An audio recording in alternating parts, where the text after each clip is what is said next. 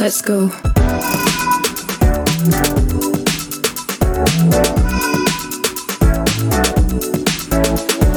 Welcome to Micromobility, a podcast exploring the disruptive potential of lightweight utility vehicles. Using the history of computing as a framework, we examine how these technologies will upend everything we thought we knew about the future of urban transport.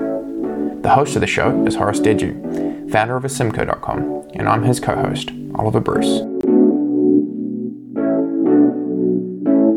Hi, team. Oliver here. Great to be back. Been catching up on recordings from the last few weeks of sickness. Looking forward to sharing more, and we have some great interviews in the pipe. Today's interview is a excellent one from Horace, talking about the origins of the thesis that micromobility would be disruptive, and then we talk through what he thought would happen and what we've seen in the last few years. All up, a great review. In the news this week, a few interesting developments. Lime is reimagining itself as the mobility as a service platform for micromobility. This winter, the Lime app will start allowing users in select cities to find and rent vehicles from third party operators, beginning with pedal free e bikes from Wheels. Lime already has the largest reach of any shared micromobility operator in the world.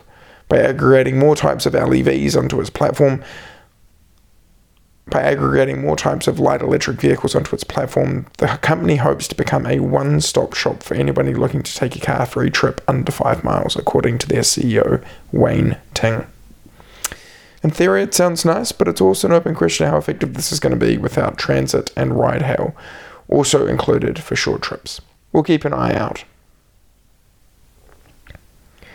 Vancouver is starting to reallocate road space to more accurately reflect modal share of travel done in its city. It's already one of the most multimodal cities in North America, with 9% of trips by bike, 27% by walking, and 18% on transit for a total of 54% mode share. Yet they only have 19% of road space allocated to these modes, whereas 81% of the road is for cars, including 24% of road space for car parking. Their climate emergency action plan is looking at ways to actively reallocate this public space to better support sustainable modes. Expect this to become a far more common occurrence as more cities start to respond to climate change. And with that, here's Horace. Welcome back to Micromobility. We have with us today Horace Dediu. How are you today, Horace? I'm doing fine, fine. Thank you very much. I'm. Uh, it's been a. Uh, yeah, it's been a. Um, difficult, as you know, you know, period in time in life in in in our um, in our civilization. But uh, yeah, but I think we're we're I think we're going to make it. So um, I've always been well, optimistic. That's nice to know. you have. I was. I, I remember having conversations with you in March, and I, I was a little bit of a Debbie Downer, thinking things were getting pretty bad. Uh, and you were always you were always an optimist. You, um, excellent. Well, look, I, I, I the part that uh, I really wanted to pick up on uh, today was for us to go back. We've done a couple of these episodes in the past where we've done a hey, why? What is micromobility and why does it matter? And why you should pay attention to it. And I and I feel a little bit like you know we're now uh, two and a bit years into doing this podcast. Um, we've obviously had a number of um, discussions about this, and and you know uh, we've now had a couple of conferences, and we've we've evolved a lot in terms of the vehicles that are available and the sales that we're seeing. And what I wanted to do is actually go back to the start and have you kind of explain to us again the thesis around why micromobility was important, why you saw it as being interesting, um, why it fit the criteria that you were looking for, and then what we've learned in the last two years. Mm-hmm. So okay you know, I, I feel like you know if you just start off and I'll, I'll intersperse where I where right I right. Well, this this is a good question following up on our previous podcast, which is sort of about about uh, heavy micromobility because when I got involved with with micromobility, it wasn't just like I came from doing analysis of the phone industry and just popped into my head like we should we should be looking at bicycles or or, or uh, um, you know, motorized scooters or whatnot. Um, th- this came via the, the my, my analysis or thinking about the auto industry, and I was interested in the auto industry because I wanted to be able to use the theory of disruption which was something I was at the time was I was steeped in because I was working at the Clayton Christensen Institute. I wanted to look at the theory of disruption and what we had learned from the phone industry, from the entertainment industry, from the communications industries, which were you know the, which was my life to, at that to that point in time, and to see if we what the learning uh, there could be applied to places where disruption had not occurred or not occurred in a way that um, would allow us to foresee how the world is is going to change. And the important areas that I wanted to see change were transportation and energy. Clay at the time was keen on also studying the uh, education, uh, um, not industry, but the you know the field of of, uh, of how we how we teach, and uh, secondly uh, in healthcare. So those are the the two big areas, and uh, later on uh, with EFOSA, uh, he tackled um, you, you, know emerging markets and the process of wealth creation for for nations that are underprivileged. And so, if you think about these these areas of research, right? So, I, I you know three that Clay took on, and two that I was interested in, which is energy and and transportation. I mean, this is these this is these are the biggest problems in the world today, right? Because from the energy point of view, the healthcare point of view, the education point of view, the poverty point of view, these are big, big problems. And this is what you do in the think tank. Mm-hmm. So I was really studying, I wanted to, to, to look at the at these two and, and apply what we have learned and see if we can make predictions. And so I began looking at the auto industry because again, that's the that's like, the, the top of the pyramid of the transportation problem in general. And not, not to forget that transportation and energy are, are joined at the hip. As far as um, you know through the policy in one determines the other, and and so you, you, if if you look at the you know environmental questions in general, which are you know a, a bigger you know a, a, bigger point, a taller point of view, if you will, uh, uh, that would allow you to you know you you if you solve the problem uh, for for um, transportation you might solve mo- much of the problem for the energy sector and you might solve mm. much of the problem of the um, uh, of climate change and so you know like, these are the biggest uh, contributors to the problem. And, and, you were also, as far as I understand, you, you were also looking at it because you thought Apple was going to get into the space partly it, it, it, it was a, a, secondary thread, but it, if, if Apple, and that, that began in 2014, I think I started to think about Apple and, and trans, you know, and transport. Well, yeah, you yeah. had the uh, Asymcar. The Asymcar podcast, which actually may even predate this effort, but it was more that was more like a hobby. Just it, wouldn't it be fun if kind of thinking? But it, I started to get more and more serious about how can we solve transportation problems uh, when I was when I was at the institute. Now, uh, so my, my so the way you begin, this is the theory building process. Now, the way you begin any uh, you know uh, study, any uh, research, any understanding process is by sampling. You just look around you. You, you use anecdotes. You use what is called empirical analysis. You, you, you, you look around and you see, you know, you collect data as much as you can about everything you can. And then you look for patterns and you categorize the data. You sort of cluster things and you say, oh, okay, uh, you know, I, I think these all belong together. And so we'll put those in one problem set and then we'll put another set in, in, in and so on. So the first type of data I was collecting was on the, on the car industry. Like, okay, well, how many cars are there? How many cars are being built? How many cars are being sold? How much do they cost? All the things you can measure about the car were were things which I was I was keen on finding, and you know, much of it is public because it's been around hundred years or more, and a lot of it is is you know, their trade associations, their uh, international and national and local um, statistics available, right? People have been measuring the car for years and years. And so it was not hard to obtain the data. Uh, trying to make it all in one big picture, that was a little tricky because you have, you know, mostly people are looking at local markets. You know, people will, will analyze the US, but maybe they'll analyze Europe and maybe Japan, but then you have to ask, what, what about South America or what, what about um, you know, Indonesia or something like that. Those were a little bit more difficult to obtain, but eventually I managed to see the entire picture for the car. And then, uh, you know, then that's where I was discussing, well, how, if Apple, for example, were to enter this market, how many cars would they have to make? How you know how quickly can we turn over the fleet of global cars? That that's 1.2 billion cars.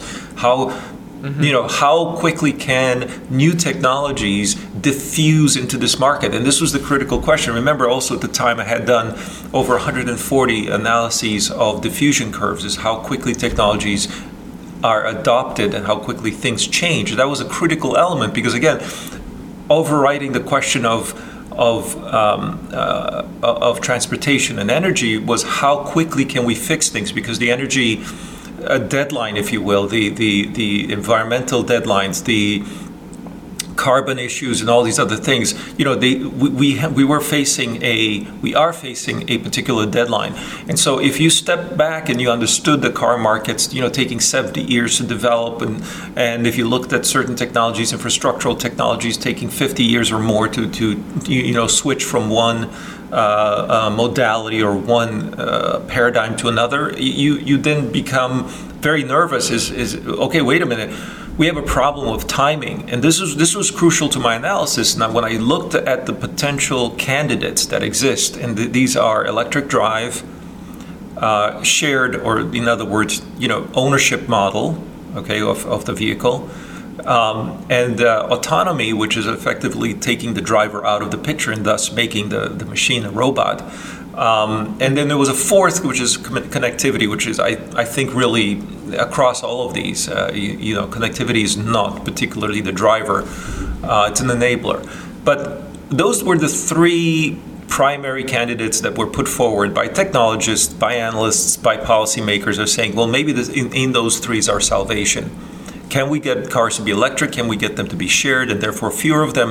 And finally, can we get them to be autonomous and therefore actually changing the business of transportation altogether. And oh, you know, many people well, promised. I, I was a, I was a very. Uh, I remember listening to this, and that's why I went and joined Uber because I thought I thought that's where we were going to go.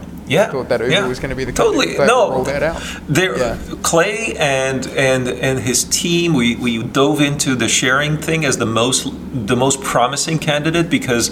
Um, so so just to step back a moment, it's of those three, there were, you know, I was, it was pretty clear that electric drive was sustaining technologies, meaning that it would make the car industry better, uh, it would make cars better, it would make cars more fun, it would, it would make cars more reliable, it would make cars more, more, uh, uh, you know, acceptable in society. All these good things. There was nothing could say anything negative about uh, about the uh, electric car.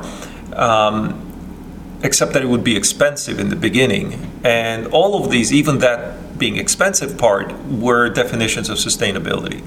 Um, and so the, the way I paraphrase the question is like, well, if you want disruption, meaning a complete change in the industry, who is that is who is the industry you know you've got the big automakers and you've got hundreds of uh, factories you've got you know distributors in the form of dealers if you want to really change all that change the number of cars in the world.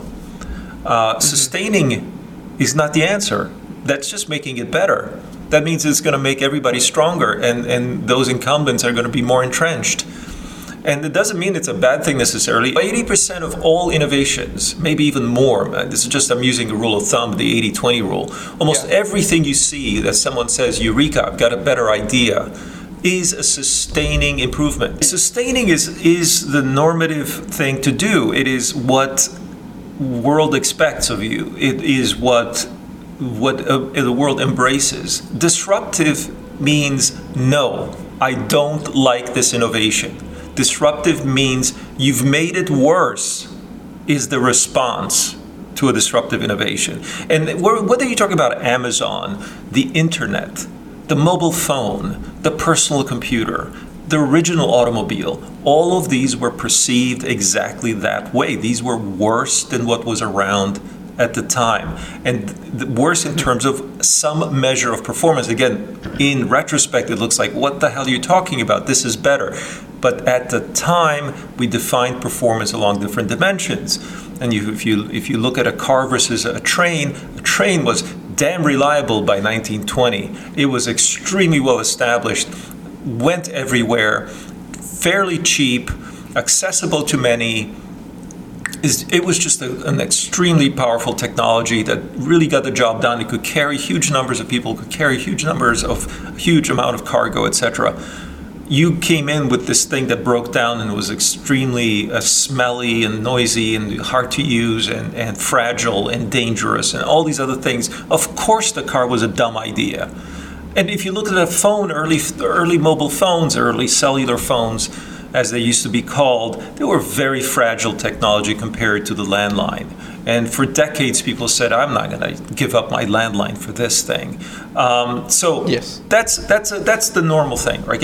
Now, if you if you then ask people today, "Hey, what about an electric car?" There's only one knock against it. It's like, well, it's kind of a little bit tricky to charge it, and I'm a little bit nervous about running out of battery. That's a psychological issue, and it, it you know people will get over it.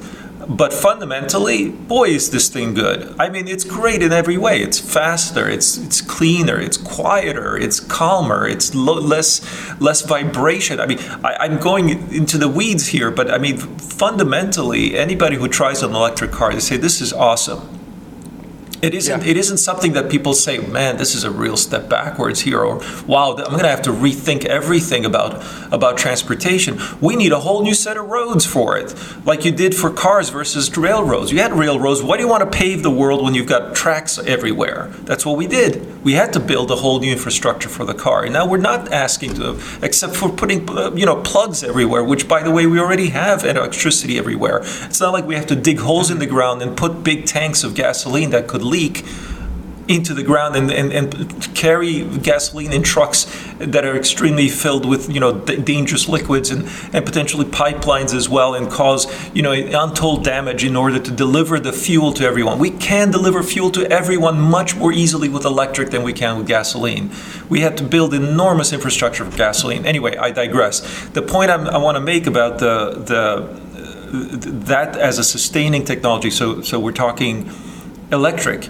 Everyone agreed 2014 2013 2015 all those years this is better. This is question, unquestionably better. It's going to cost us some money which is another by the way another thing about sustaining technology it costs a heck of a lot of money when you look at it and you say let's do it because it's better.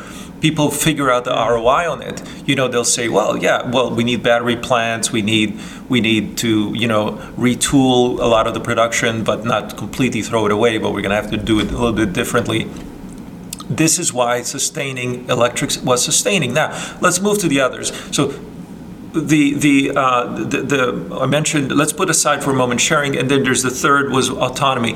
There, the problem was mostly a technical analysis on my part, not the way let's say a business analyst would analyze it, but rather a technology analyst or an engineer might look at it. And I just having had a few gray hairs already at the time, I was pretty sure that this would take a lot longer than most young people believed, uh, and that's because we we had. What do you mean, Horace? I joined I joined Uber in 2015, 2016, thinking, oh, we're going to roll this out in like two years' time. We're going to do the same. we're going to do the same level of deployment as we did with Uber X.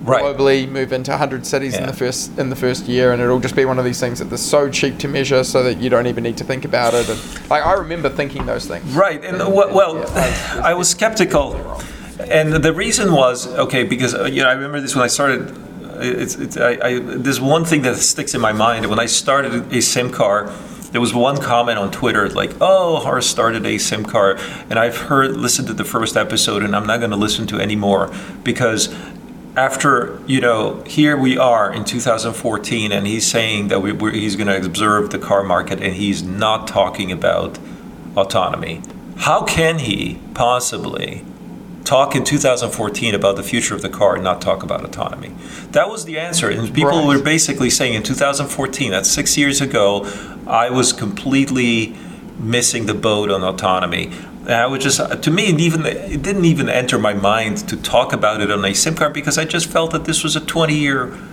horizon on this thing. I wasn't going to bet anything on, on autonomy, positive or negative. It just is basically a non-existent idea.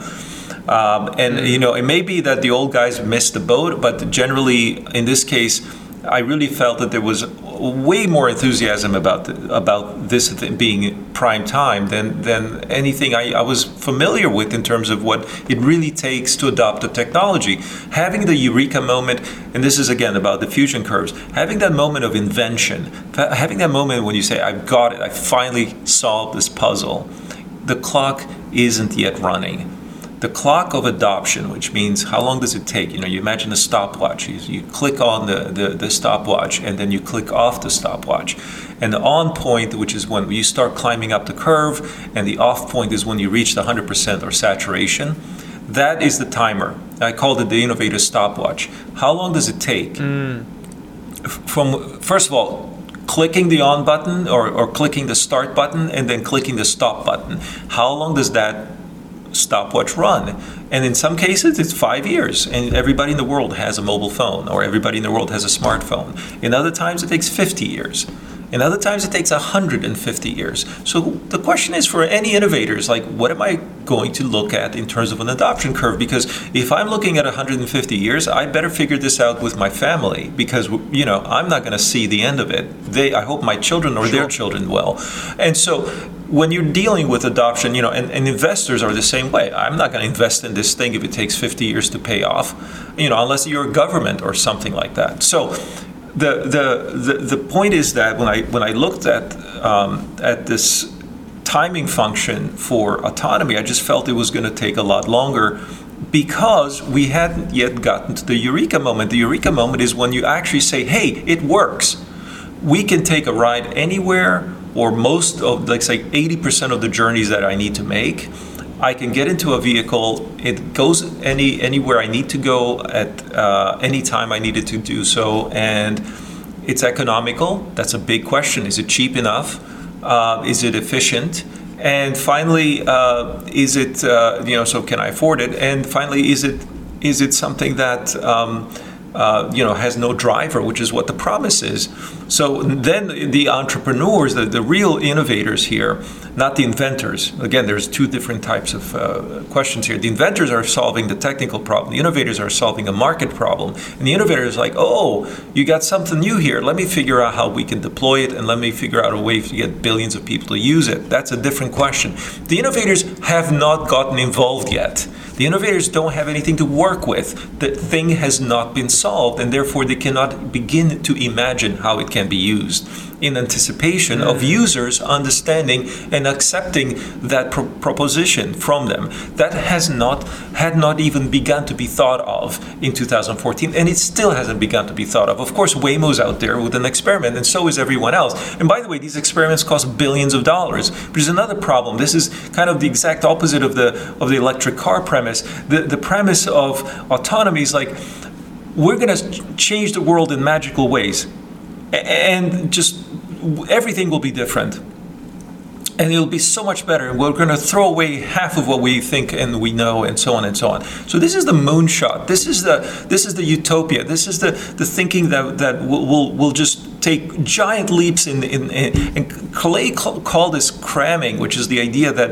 you know we'll wait and wait and wait until the thing is absolutely awesome, and then wait, just wait till that happens. It's going to be amazing, and you keep waiting and waiting and mm. waiting, and it never happens because this isn't the way things should be developed. They shouldn't be developed with a hail mary pass, or let's spend a trillion dollars for for a, a future that scientists believe will eventually happen. It's great in theory, but in practice, things have to go about in the very very circuitous way. In other words, it's like you know stumbling along not really trying to you know hit a deliberate goal. You're, you're going to have to get there through a, a, process of trial and error.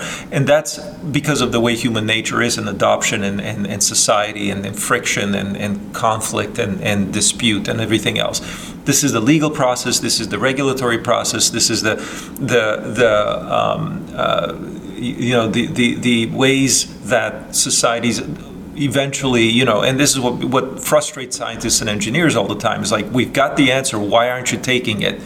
So my point is that we don't yet have the answer. We don't yet know how to, the process of deploying it. So for me, this was just a moot point. In, in 2014, 15, 16, there was I, I, I didn't want to wait for autonomy. I knew it would take 20 years, and and even the researchers now are saying, yeah, we're probably still not going to see it for a while. And I'm talking about level five and level four, by the way. So Yep. stepping Yep. again back through this, um, sort of a lot of memories here, um, and that left that left sharing, and finally that's where you came also into the space because you you you know you saw that as the most immediate, the most exciting opportunity, and that and, and that's evident also by the fact that. Companies were born. I mean, this was not an innovation that required a whole lot of moonshots. This was not an innovation that required, you know, billions and billions of, of invested in cap, you know, capital investment like you would with the, you know, Tesla factories. This was like, hey, I'm going to write an app and I'm going to, you know, invite people to use it. That's about all you needed to do to get started with sharing.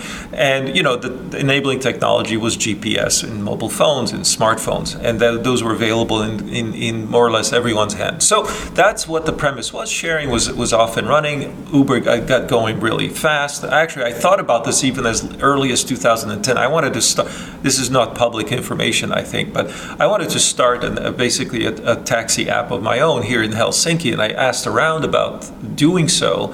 I certainly wanted to, you know, I, I envisioned what an app would look like. The problem was that I, I got feedback saying that no, the taxi market is regulated. You can't just come in and, and you know have an app that Yeah. dispatch. And so the difference, this is why those guys are innovators and I wasn't. The innovators looked at this and they were not deterred by the fact that it was illegal what they were trying to do. Uh, in most markets, they also had probably like, well, we'll just go ahead and do it where, where it's maybe gray zone and we'll just keep plowing ahead. And that's, again, a distinction between those who are very much focused on the, on the, on the problem and those who are focused on the customer. Um, and, and sort of overcoming the problems that might, might deter. Anyway, the point being that this was not an this was an obvious thing that needed to exist. This was a, a solution that was fairly easy to build, and then it was just the, trying to slog through the, uh, the the adoption curve, trying to fight your way through regulations and so on. The difference, though, is that the sharing idea to me had potential maybe the time frame was a little bit longer than people expected but there would be a lot of these frictions and, and issues with with uh, trying to get it so that everyone does it. I mean it's it's one thing to use it for occasional trips like maybe 5 to 10 percent of all trips could be uh, uh, taken by share. Uh, but it, it wasn't clear. And I remember you and I had this conversation early on as I was asking my, I was asking you how quickly will Uber go into subscription model because the subscription model was going to be the way this this this pivots into a, a, much more broad, sustainable business. And the logic being that Totally. yeah, if you can pay 300 a month to Uber instead of 300 a month to your, you know, finance company for your car, then, you know, and, and then your promise would be like I can get you the same quality of service, meaning instant response, uh, go anywhere from anywhere, um, and effectively you don't need a car anymore. Uh, and this was the promise that we were looking at. And I remember you telling me that. Uh, that Uber was thinking very much around this and was asking how, what density of vehicles was necessary to deliver on that promise. Yeah, it was, but I mean, it, it, it ran into the, the problems that we, you know, we, we of course now understand in a lot more depth, which is just the marginal cost of production for each kilometer that a consumer is going to take Yeah. ends up being so high that you can't offer a subscription model for anything that would be competitive to an existing car. Mm-hmm. Yeah, and that's that's Because you- that's why it, it wasn't good enough yet. The problem is as as a service, so car as a service, okay, wasn't yet good enough to be replacing car as a product. And it might still, you know, we might have to. And I was I was obsessed about one question is like why are, isn't Uber also building its own car? Because I felt that that was one of the a piece of the puzzle that they said, well, we'll just use off the shelf cars. I said, why? I said, why would why wouldn't you design a car that was suitable for this? Because, frankly, from what I know about cars, these are not suitable to being fleet vehicles. These are not suitable for for being uh, economically and efficient. Uh, You know, in terms of efficiency, as good as they can be, right, to become a service. You you know, if you look at this, uh, the, the, the analogy I had was like imagine the delivery truck from Amazon coming or UPS or whoever is delivering packages why they don't come in a in a in a pickup truck, which is the most common consumer goods goods vehicle, right? It's uh, the pickup truck is not suitable for delivery. It's it's extremely inefficient. And so why do we think that a Toyota Prius is the right answer for personal transport of shared, you know, service uh, uh, model? versus let's well, say. I remember you, know, you having these conversations because I then subsequently had conversations at Uber and said, "Why don't we do this?" And I remember talking to uh, some of our BD guys, and they, they they were like, "Well, we're about to spend a lot of money on build, you know, effectively what what, what ended up becoming the Volvo partnership." And it was, you know, it's hundreds of millions of dollars for cars that were not even that ended up having to be retrofitted the entire like they were uh. shipped off the line and then retrofitted. Oh, this is where Like, Gordon Murray comes madness. in, and this is where, like, you Totally, know, if totally. you start with a clean sheet of paper, you you, you know you, you can build taxi. And you know, we, we talked about the wh- why does London have unique taxis? Why does one city in the world have a dedicated vehicle for it? That, that, that should be the case for every city. So why doesn't anybody copy the London taxi, which I think is a fantastic taxi? Now, also on top of that, why did the London taxi business actually have to disappear and reappear? Effectively, it had gone bankrupt and then somebody else picked it up. So something's not working here. So the whole question of if you address the question of car service, car as a service, you have to address the entire picture, all the way to sourcing and manufacturing, distribution, fuel uh, type, uh, uh, and, and indeed autonomy. So it's almost like if you really want to solve the, the problem that that uh, Uber tried to solve, you have to look at the entire picture all over again. In other words, this was not a modular business anymore. You can't just pick pieces off the shelf, which is the way you start, but it's not the way you can finish. The way you should finish is mm. like you really need to vertically integrate the entire auto industry in order to solve this problem of car as a service. So you have here you have the three candidates and, and the reasons why they I didn't bet on them. Number one, it's sustaining, which is electric. Number two, it's too slow and it's not going to be efficient, you know, effectively quick enough to get the job done, which is number three, the, the autonomy. And finally, back to number two, the sharing. This, this is because it was modular when it needed to be integrated and it couldn't therefore solve the problem effectively. So it's all three different no's to this question of, like solving this. And only after all of this happened did I stumble, literally stumble across an e-bike. Literally meaning like falling on, on top of one. Uh, you know, it, that's what I mean. It's it's like when I saw an e-bike, I was like, wait a minute, wait a minute. Years spent looking at all this, trying to understand the way forward for cars, and why isn't anybody giving me, you know, so, so, why didn't anybody tell me about this? That was kind of the way to think. Well, I remember I remember sending you in 2013 when you had been talking about all this stuff. The uh, the the graphs from China. Yes, yes. At Well, electric okay. two-wheelers. I'm being a little bit uh, a little bit dishonest no, here. I don't. I, just, Uh, I do want to claim it because I was I felt so. So I remember people your, your did send me. It's it's it's it's it's wrong to say that no one did, but it's it's why didn't I see it? You know, it's you smack your head and you say. First of all, you've got yeah plenty of data, but it's just you, you don't notice it. You you have the Chinese um, scooters or or or motorcycles or or uh, cheap rural EVs. You have the golf cars, which in the U.S. it's a big deal, but they're the electric cars that they're not cars.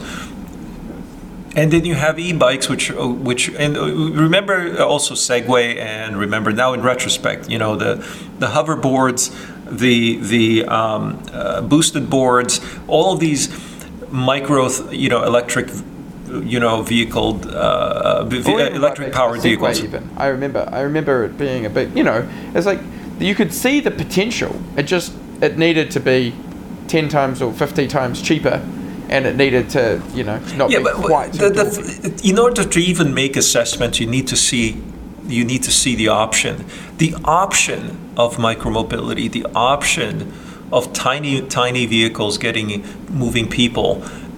This option was always the motorcycle had been around forever. It's just you don't think it doesn't penetrate the consciousness, and the analyst does not observe or even think. And today, this is still the case, probably for 95% of the world.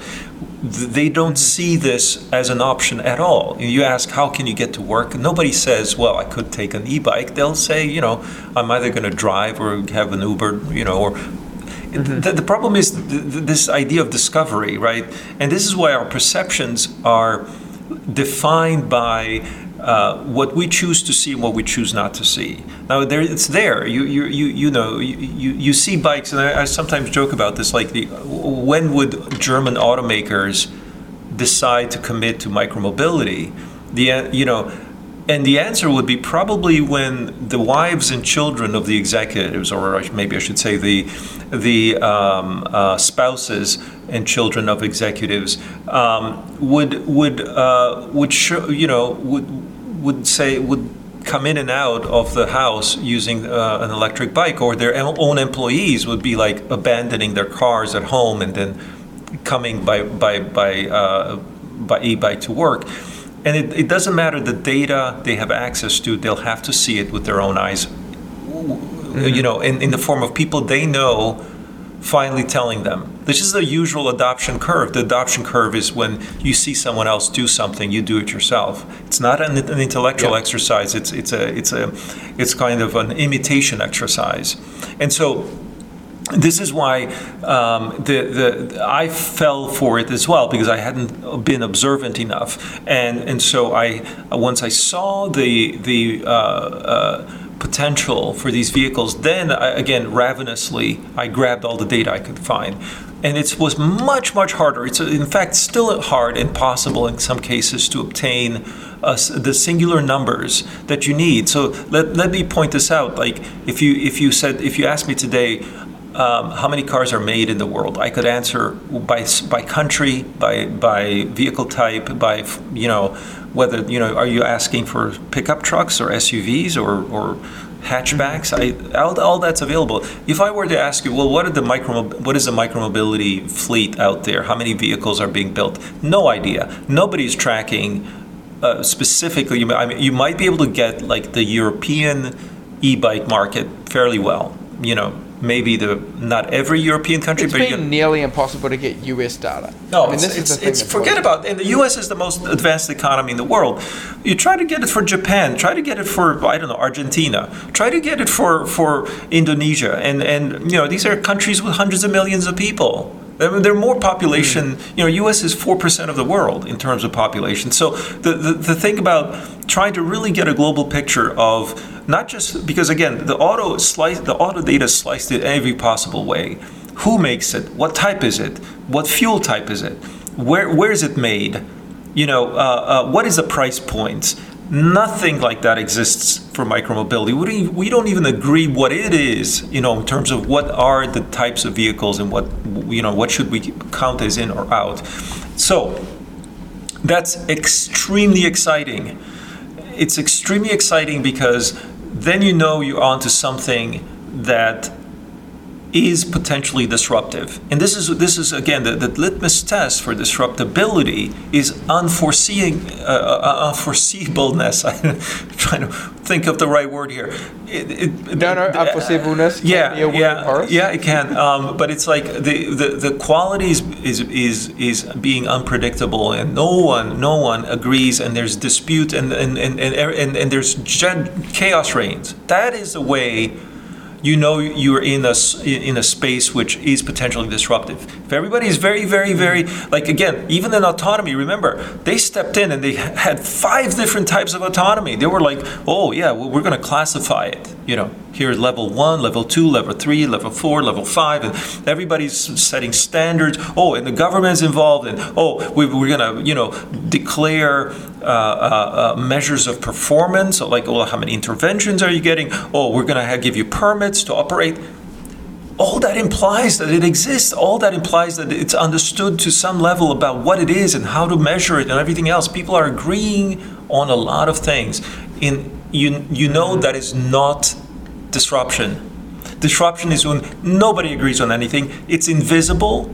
Most people dismiss it, if not laugh at it and it is, and yet, and yet, it's here now, and people are using it. So they're dismissing the reality, whereas in the other case, they're accepting a fiction. They're accepting something that does not exist as if it did. And now in this case, we're rejecting something that exists, it's under our nose, it's extremely obvious what the value would be, and they're saying, well, it's not really important, is it? So that, that, that is the mm. humility, you know, I, sometimes I say disruption is humility as a business model and it's it's it's something I wish Clay would have said, but um, because um, because I think he believed that, but it was perhaps too provocative to say so, you know. But it, it really is. If you want to make successful business. Now, there are other ways to make business besides humility, obviously, but if you want to start with that and say, gee, I wonder how I can monetize humility, this is your answer. And then you have to hmm. really get deep into understanding what does it mean to be humble?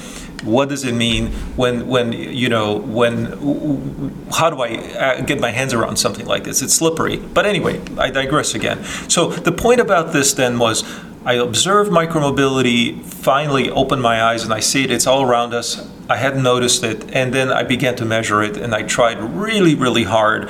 And I eventually settled on this question of trip distance because I, you know, one of these things, and I did this in the micromobility uh, conferences, or, or, the very first ones, um, is, is to sort of shed a light on the fact that trip distances are extremely important and, and then you know get to Marchetti's constant so my trips are short yeah so I never and here's the thing if you study automobility as I did for years I never stumbled on this question I never even stumbled on the mm. on the, the mm. correct question which was like how do people really move how far do they move? Why do you choose one mode versus another? What does traffic mean? What is the impact of traffic on city? So I began to have to think about cities. I began to have to think about the psychology of movement and the, and the history of movement and everything else. And none of these questions presented themselves if you study automobility. And th- this is the real value of sort of like shifting your perspective to micro. It suddenly opened your eyes to seeing all these other problems. So now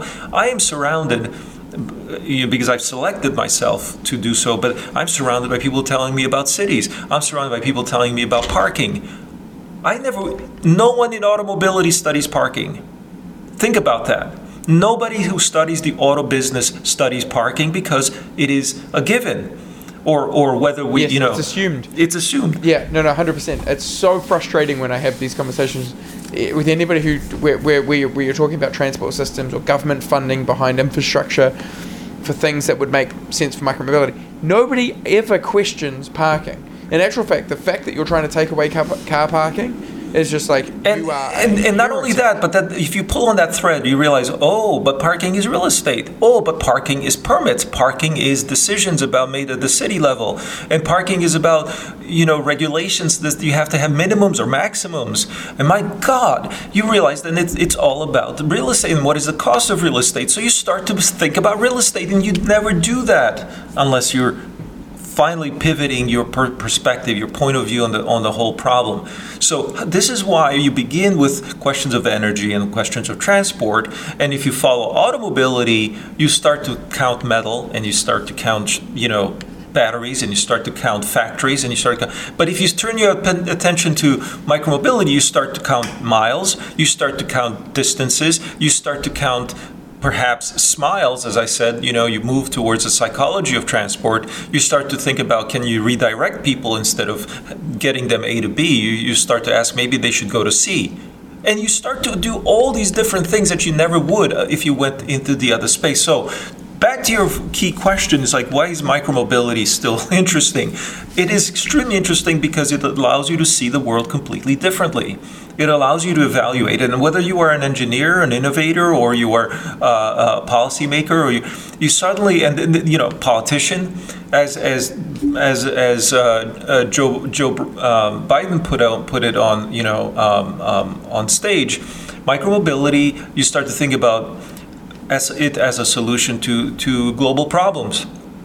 And now with the pandemic, you know, you throw that the whole thing in, into it, and it's like, what does the pandemic do? Well, probably it's it's it's sustaining to the auto industry. It just absorbs and moves on.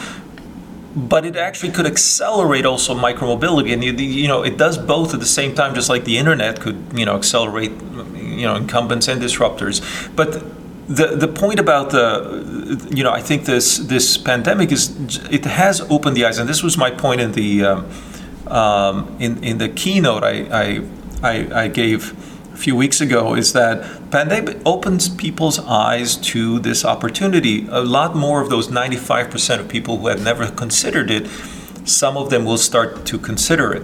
Um, and, and so it, it's, it's an accelerant, um, it's a catalyst.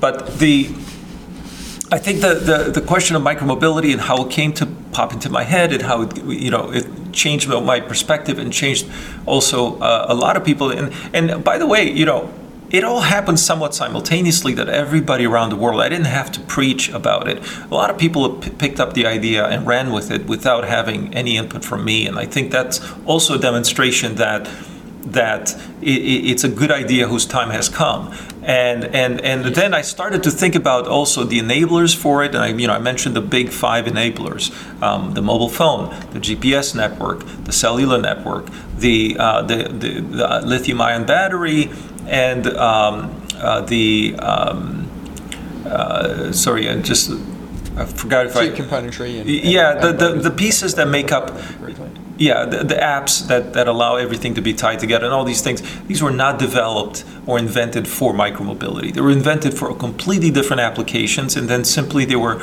picked up off the shelf reassembled and reconfigured plus capital flowed in. And again, we went from no adoption of kind of micromobility shared services or, or e-bikes, if you want to talk about owned owned product, or scooters, also both shared and owned. If you look at the adoption of those technologies, of those services, and relative to electric cars sharing or or autonomy in terms of their S curves. Like, you know, literally how many people on the planet use these things as a percentage of the addressable market you see just how quickly these things how many how many how many uh, you know moonshots were needed to make micromobility? How many moonshots? How many and yet how many people are actually employed and how many people are actually on the street doing this?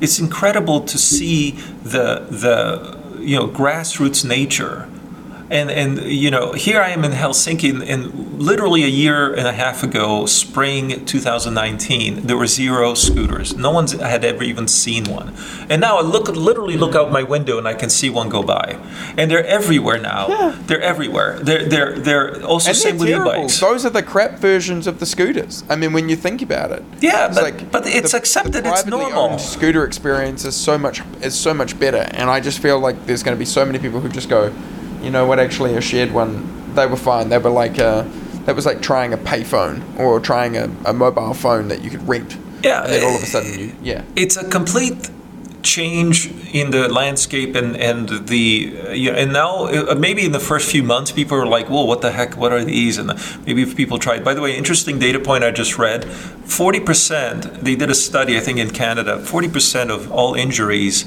from uh, micromobility particular scooters i think they were studying uh, where 40% were in the first ride which you know it makes you think a little bit. It makes you think though in, in terms of like oh it's dangerous. Well it's dangerous if you don't know how to use it.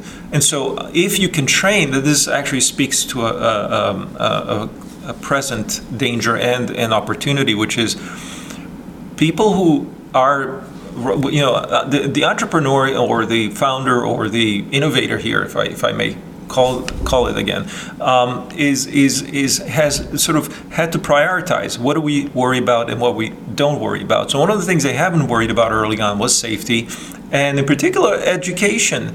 I mean if you think about what it takes to drive a car you have to go to take lessons. You have to often uh, uh, practice for quite some time and then you get your driver's license so you have the government approval. Um, and then even then you're really dangerous and so you're paying a premium in insurance as a young driver so oh, society has worked out how to deal with onboarding people onto car driving, right? There's, there's a whole process, and it takes years for someone to become a, a, you know an experienced driver, and even then they're still dangerous to a large degree.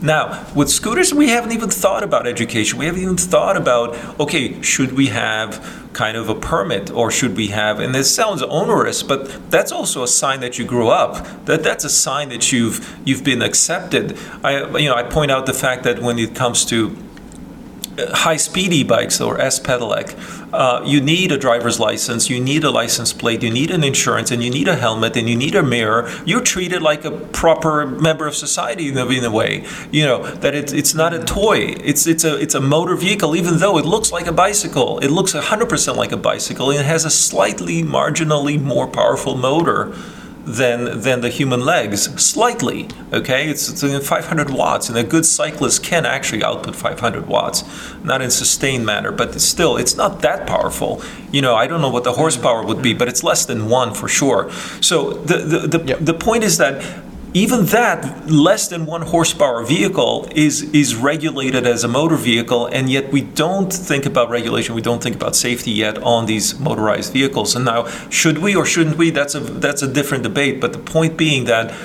When, when you see how early it is and you just see the data is just now being obvious, it's like saying, you know, it's 1920. People say, hmm, who gets into accidents? Well, let's find out. You know, let's let's go into the hospitals and find out what are the what are the injuries that people sustain when driving. Maybe we should think about seatbelts. Well, that didn't happen for 40 years. Or maybe we should think about uh, you know glass that doesn't uh, uh, uh you know that doesn't kill you if you if you hit it with your head, which is you know uh, effectively the the the safe pre-safety glass.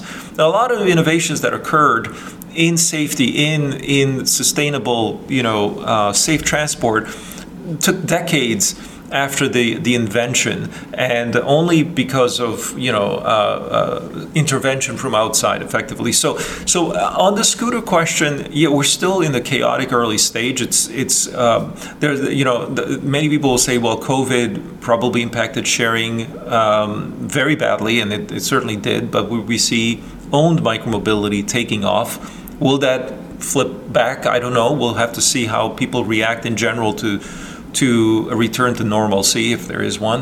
Um, mm. But generally speaking, this is a great idea. This is a great idea to make a, a vehicle that that that is suited for one person, as opposed to you know the 3000 pounds or 2000 kilo uh, you know uh, uh, uh, monster that we we've we've been building since uh, to to move one person around. So it's it's it's my it's my I, I, nothing's changed in that regard.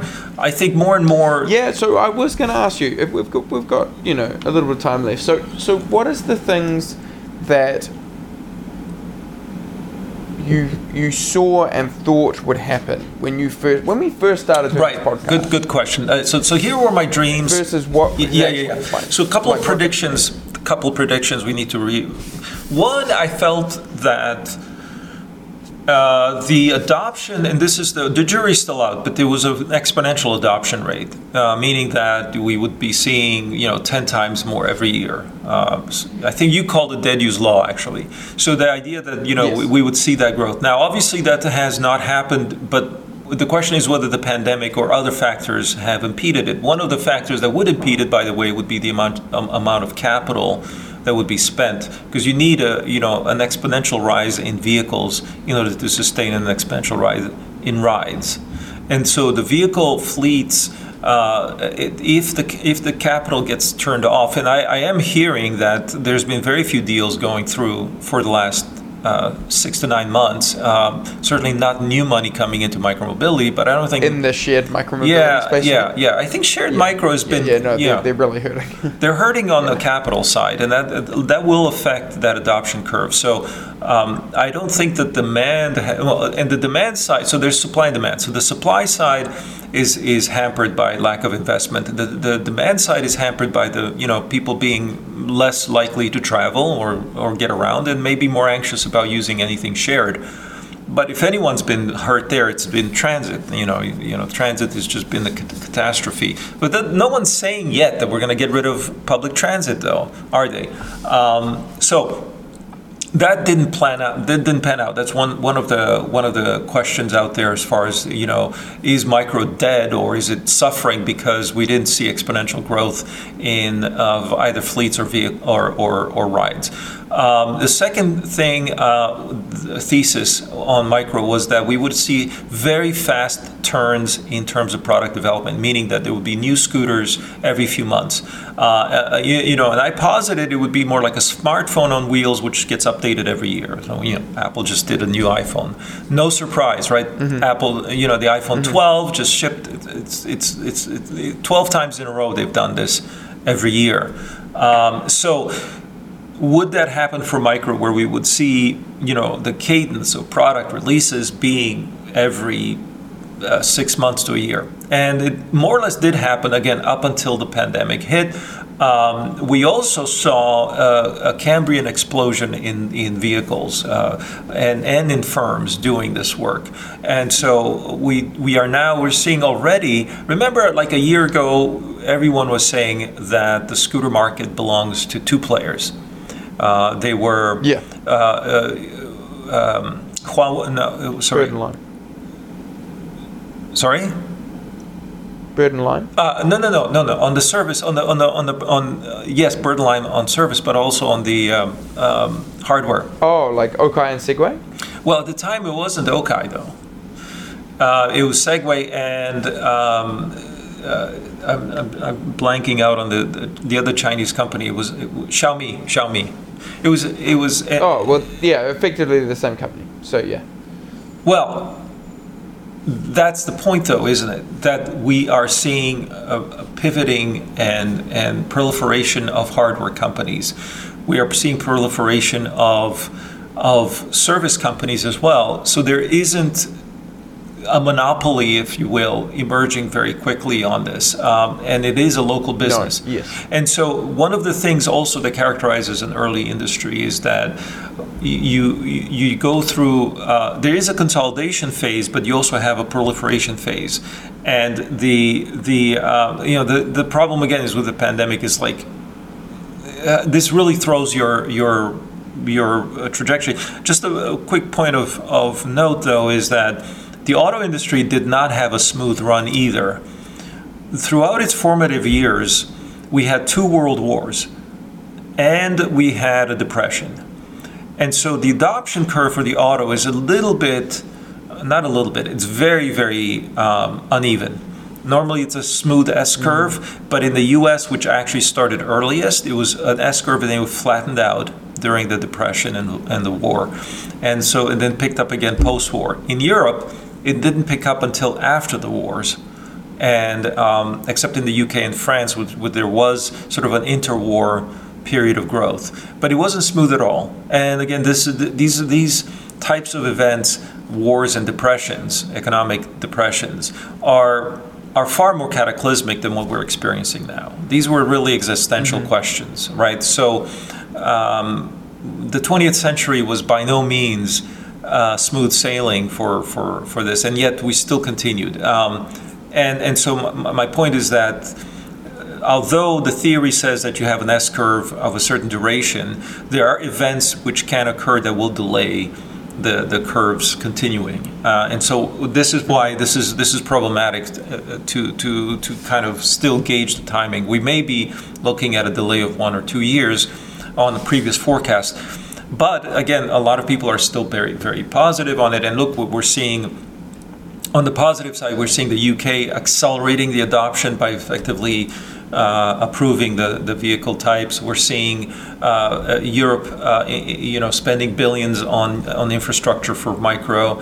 Uh, we're seeing Paris, among other cities, effectively deprecating the car more more aggressively than before, uh, with the removal of parking, the removal of um, uh, you know, access on roads, so lanes effectively, um, and and the building more and more of, of, of uh, uh, bike bike uh, infrastructure. So a lot of that is happening mm-hmm. uh, in an accelerated fashion. The thing, uh, yeah, I mean, I, I hear you about the vehicle. I, I've been surprised at how it feels like it's slower than it could or should be you know, uh, especially on the heavier stuff. But maybe that's uh, you know our right. discussion so, last so week po- about point, yeah, heavy micromobility yes. is mm. like it's it's a bigger vehicle, it'll be slower to evolve. And know? that's the thing exactly. So the the the stuff that moves quickest actually the scooter Bikes slightly slower, but still pretty quick. But then if you go to three, four wheels, you realize how much things start to slow down.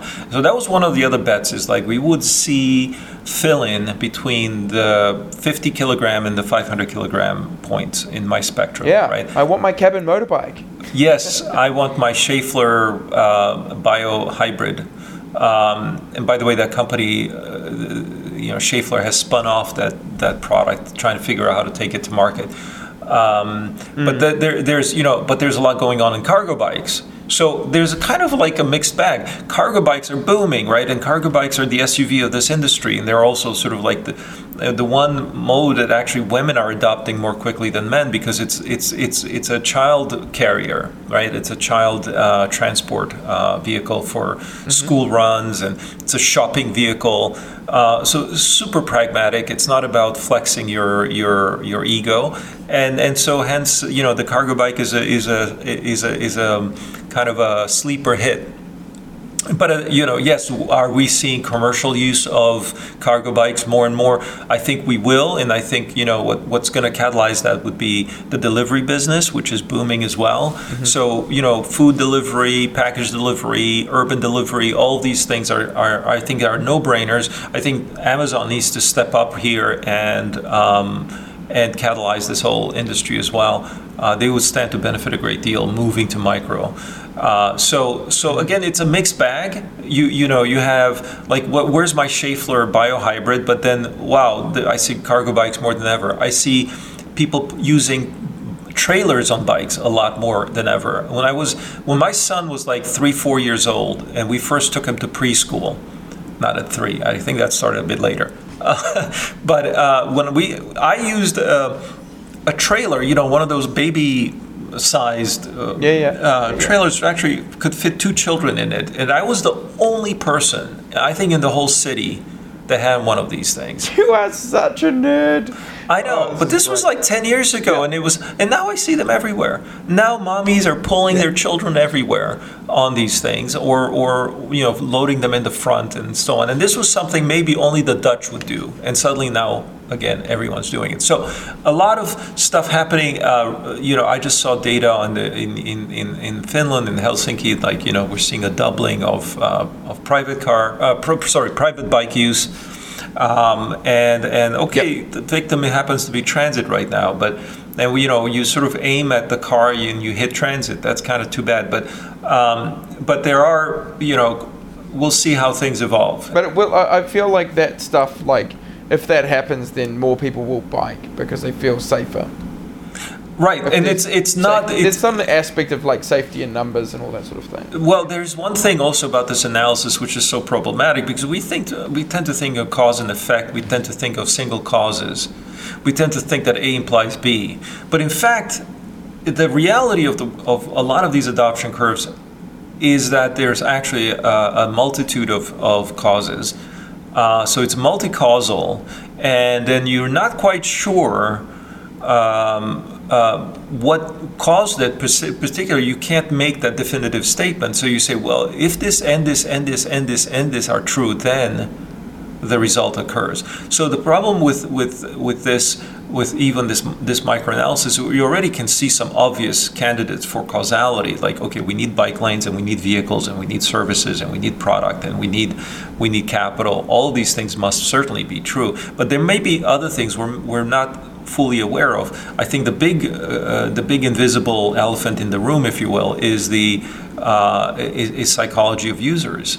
Uh, i i it's, it's whether you know also whether you know male or female have more of a tendency to use this because of, of fundamental jobs to be done, and so there's a, there's a lot of unknowns on the psychology side of what's happening here. I mentioned even this point of training and certification and getting people to you know go through some modicum of of uh, of preparation before they take their first trip, which might result in an injury, obviously. So there's there's a lot of things that we are not sure. Like, what if somebody popped in with a, a training program or uh, popped in with a you know incentive program to give give people some some comfort level, right?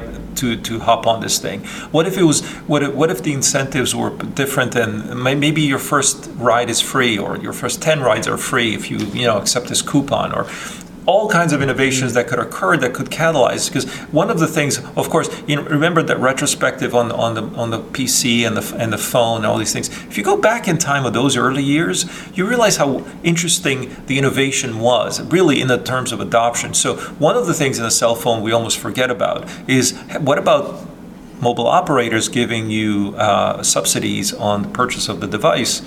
And now we're like, mm-hmm. well, you know, obviously, and now it's maybe starting up again with 5G and the iPhone 5G. But it's like suddenly the operators are stepping up and saying, what if I spend a few billion dollars to adopt, get people to jump onto the 5G bandwagon? And that's a big catalyst, right?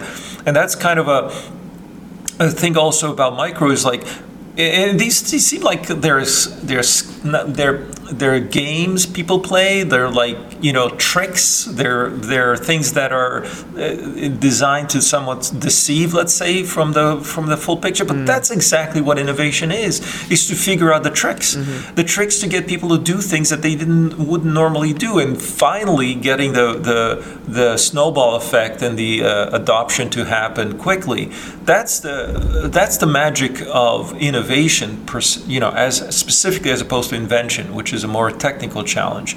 Uh, this is a psychological challenge. And so I, I don't want to suggest, you know, because I think this is the really hard thing. And by the way, it's also a, a, a team effort. Uh, innovation is something that's done by by individuals, but also, you know, made possible by many people doing uh, similar things in parallel because it's a trial and error process. So when you have effectively uh, uh, in new industries, you have a thousand failures for every success, but those thousand failures are not wasted.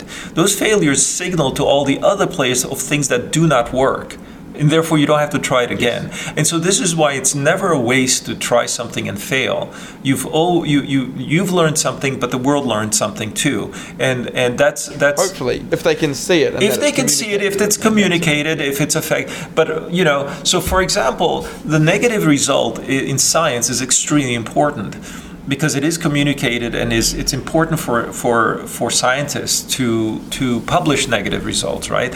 And and so this is this is why in, in business we tend not to not to publish, you know, or not to uh, uh, signal too much about the negatives, um, unless they're big failures, and then everybody wants to know.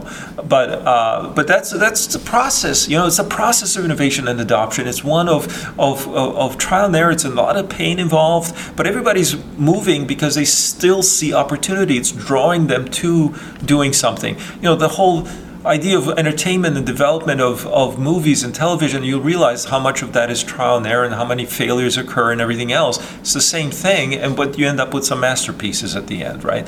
Um, and so, mm-hmm. so that's the that's the human condition. That is the way we move forward, and we do so uh, over and over and over again, and it just doesn't stop. There's a great book out there called um, uh, How to Fly a Horse. It's about the creative process. The, the author argues that it's an innate, an innate need that people have to create. It's not like, oh, geez, you know, uh, somebody better pay me. I want to sit down and create. People do it whether they're paid or mm. not, and they would do it whether in jail or, or, or free. They do it whether you know they're children or they're adults or whether they're old. You know, uh, in their you know in their last years. It's a natural condition. So, I I just think that that. Um, uh, you know, just to, to your original question about micromobility, and you know, it is the one thing that's causing us to move forward as a society that pulls us into a future that that is um, uh, a better one, I think, and that's that's that's why it's so exciting, and this is why you, you want to be in it uh, today. It's it's uh, it's the most exciting thing going on, I think, in transportation, in energy, um, mm. and uh, and and it will really have an impact. Not just because we want to be virtuous; it's just because it's it makes good sense. Yep.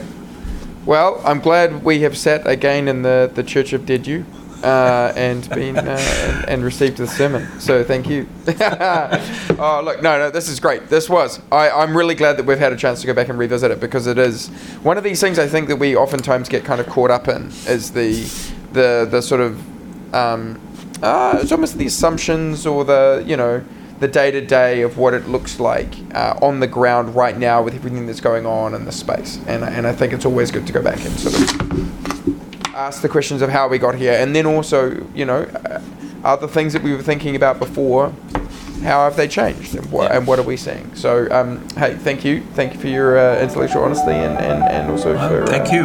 for entertaining us yet again.